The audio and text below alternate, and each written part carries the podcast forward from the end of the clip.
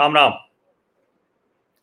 लगातार ये एक नए तरह का माहौल बनाने की कोशिश हो रही है कि देखिए, अशोक गहलोत जी सिलेंडर सस्ता कर रहे हैं, महँगाई राहत शिविर लगा रहे हैं, टूटे पैर में भी देखिए लगातार लोगों के बीच में जा रहे हैं, कार्यक्रम कर रहे हैं।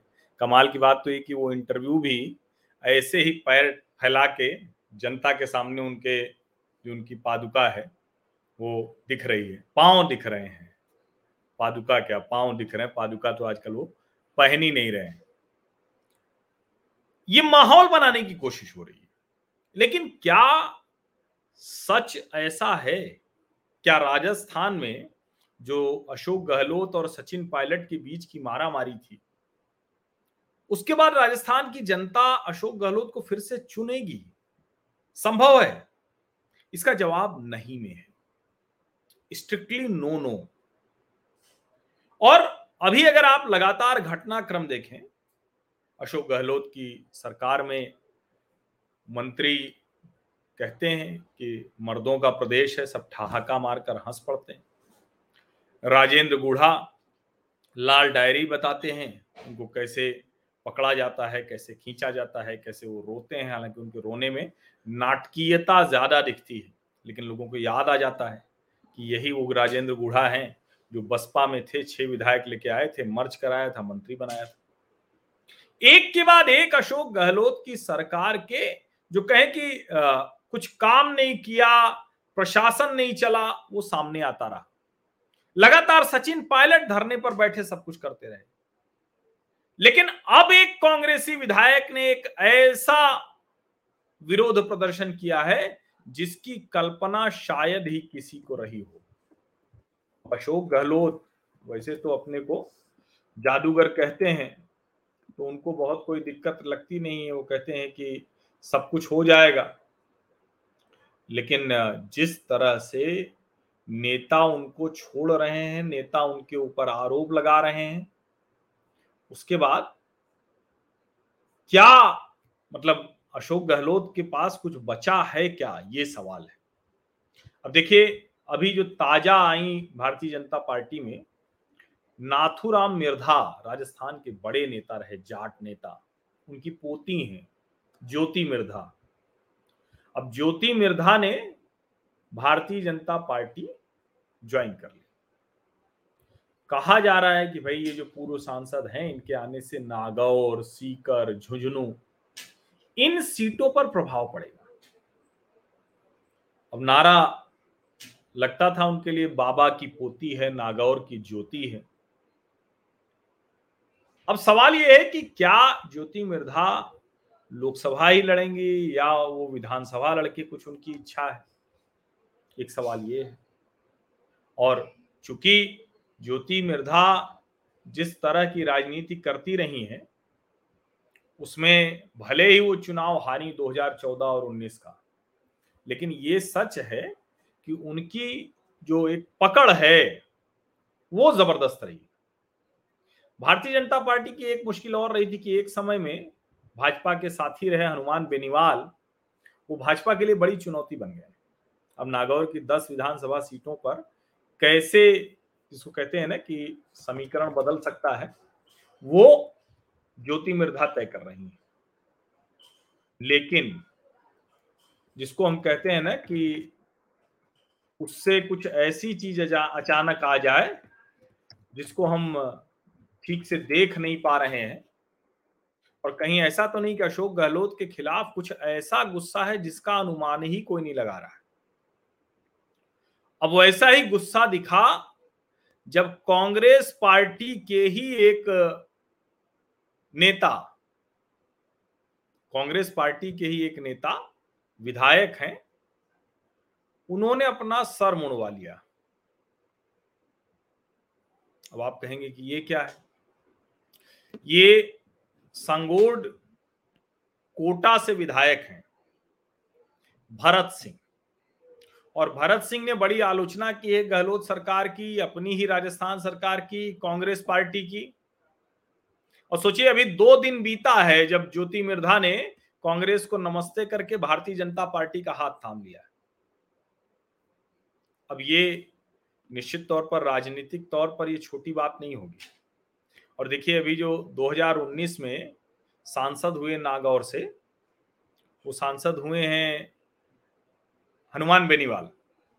ज्योति मिर्धा 2009 से 14 सिर्फ़ सांसद थी। उसके अलावा वो सांसद रही नहीं, हर बार हार जाती रही। 2014 में यहाँ से सी आर चौधरी जीत गए थे और 2019 में हनुमान बेनीवाल। लेकिन जब सी आर चौधरी जीते थे, तब भी ज्योति मिर्धा को साढ़े तीन लाख से कुछ कम मत मिले थे। तीन लाख उनतालीस हज़ार, चार लाख चौदह हज़ार पाके सी आर चौधरी जीते थे, हनुमान बेनीवाल पे एक लाख उनसठ हज़ार मिले थे। और जब अभी हनुमान बेनीवाल जीते हैं तो तब तो भाजपा थी नहीं। तो वो छह लाख साठ हज़ार पा गए, जीत गए। ज्योति मिर्धा को तब भी चार लाख अठहत्तर हज़ार मत मिले। और इसीलिए मैं कह रहा हूँ कि ज्योति मिर्धा का आना नागौर लोकसभा सीट पर भारतीय जनता पार्टी के लिए बड़ी सफलता है और मुझे लगता है कि वो फिर से लोकसभा के ज़रिए जाएँ, क्योंकि सभी सीटें जीते राजस्थान की 25 की 25 इसकी तैयारी है। और उसके बीच में जब ये भरत सिंह जैसे विधायक कांग्रेस पार्टी को सर मुड़ा के पहुँच जाते हैं, और मैं उनका वो पढ़ रहा था तो उन्होंने दिया हुआ है, सैयद फिरदौस अशरफ को इंटरव्यू दिया है। तो वो इंटरव्यू मैं आपको दिखाता हूँ। अब सोचिए उनका जो गुस्सा है और जिस तरह से वो कह रहे हैं, वो कह रहे हैं कि अशोक गहलोत की आत्मा मर चुकी है। You shaved your head to protest against your party's government why कह रहे हैं भाई, क्यों अपना सर मुड़ा लिया? अपनी सरकार के खिलाफ क्यों लगे हुए हो? तो कह रहे हैं कि वैसे दो तीन मुद्दे हैं। मैं बार बार उठाता रहा हूँ पार्टी प्लेटफॉर्म पे सब कुछ, लेकिन कुछ हुआ नहीं। और जानबूझकर नहीं किया गया है। इसीलिए मैंने तय किया कि मैं अपना सर मुड़ा लूँगा प्रदर्शन करने के लिए। Any particular issue you wanted to highlight by doing so करें कि अच्छा बता दो भाई, कोई ऐसा मसला हो जिसको आप बहुत कहना चाहते हैं, बताइए। कह रहे हैं कि सब मेरे विधानसभा क्षेत्र से जुड़े हुए हैं। लगातार मैं कह रहा हूँ, लेकिन सुन नहीं रहे हैं। और चूँकि अभी मुझे बताया गया कि चीफ मिनिस्टर कोटा आए हैं और मिलना चाह रहे हैं, मुझे कहा जा रहा है ये, लेकिन अब वो कह रहे हैं कि अब देखते हैं आगे क्या होता है। तो कह रहे हैं भैया, अभी भी आप नहीं कर रहे हो। तो अब वो लगातार जिसको कहते हैं ना कि आरोप लगा रहे हैं अपनी पार्टी में ही मंत्रियों में। अब सवाल ये कि इनको कितनी देर में निकालेगी पार्टी? क्योंकि पहले तो निकाल दिया गया था। भारतीय जनता पार्टी ने भी कैलाश मेघवाल को निकाल दिया, अर्जुन राम मेघवाल को उन्होंने लगा दिया था। अब वो, लेकिन जो इसके आगे कह रहे हैं, जरा सुनिए।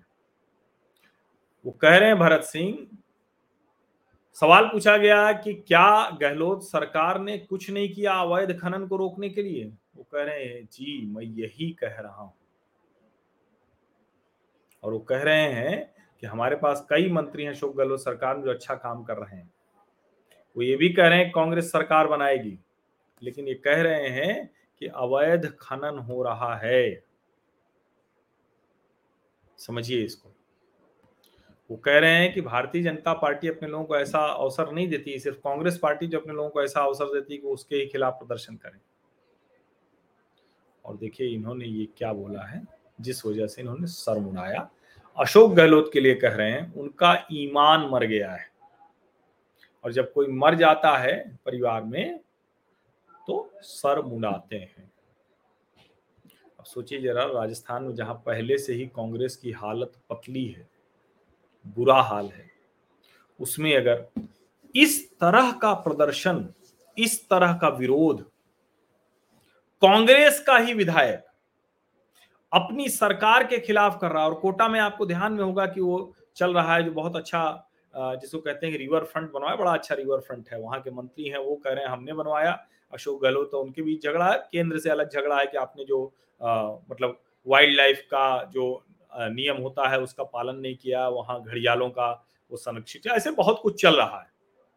अब वो इतना सुंदर है मैं तो कहता हूँ उद्घाटन तो करो ही ठीक है पार्टी लोग लड़ते रहे कोटा के लोगों को तो लाभ होगा ना अच्छा दिखने में। लेकिन अगर नियम कानून का उल्लंघन किया गया तो उसकी कानूनी कार्रवाई भी ये भी ज़रूरी है। पता चला कि ऐसी जगह रिवर फ्रंट बना दिया जहाँ घड़ियाल आते हो तो ये तो खतरनाक भी सुंदर तो दिख रहा है, लेकिन फिर उधर रोकना पड़ेगा भाई कोई पानी की तरफ़ न जाए। खैर, ये सब जो भी होगा, वो तय होगा। आज ही शायद वो उसका उद्घाटन करने वाले हैं अशोक गहलोत जी। लेकिन जब अवैध खनन रुक नहीं रहा, ये आरोप लगता है तो ये सीधे सीधे लोगों को समझ में आता है। कैसे अशोक गहलोत इन आरोपों के बीच में जरा सा भी अपनी इज़्ज़त बचा पाएँगे, क्योंकि सरकार तो बचाते नहीं दिख रहे क्योंकि सही मायनों में जो कई बार अलायंस कहता है ना कि जनता लड़ेगी जनता लड़ेगी तो राजस्थान में तो जनता ने तय कर लिया है, क्योंकि कांग्रेस को इतना बढ़िया अवसर दिया था, उसके बावजूद कांग्रेस लगातार आपस में लड़ती रही, सब कुछ उल्टा दिखता रहा, जनता परेशान होती रही। इसके बाद भी कोई गुंजाइश बची है क्या? मुझे तो नहीं लगता। देखिए, लेकिन राजनीति है, बहुत कुछ होता है, अभी तो समय भी बहुत, अभी तो अधिसूचना भी जारी नहीं हुई। बहुत बहुत धन्यवाद। सब्सक्राइब ज़रूर कर लीजिए। नोटिफिकेशन वाली घंटी दबा दीजिए लाइक का बटन दबाइए एट मीडिया हर स्वीटी टैग कीजिए, साझा कीजिए, और व्हाट्सएप पर भी अवश्य बहुत बहुत धन्यवाद।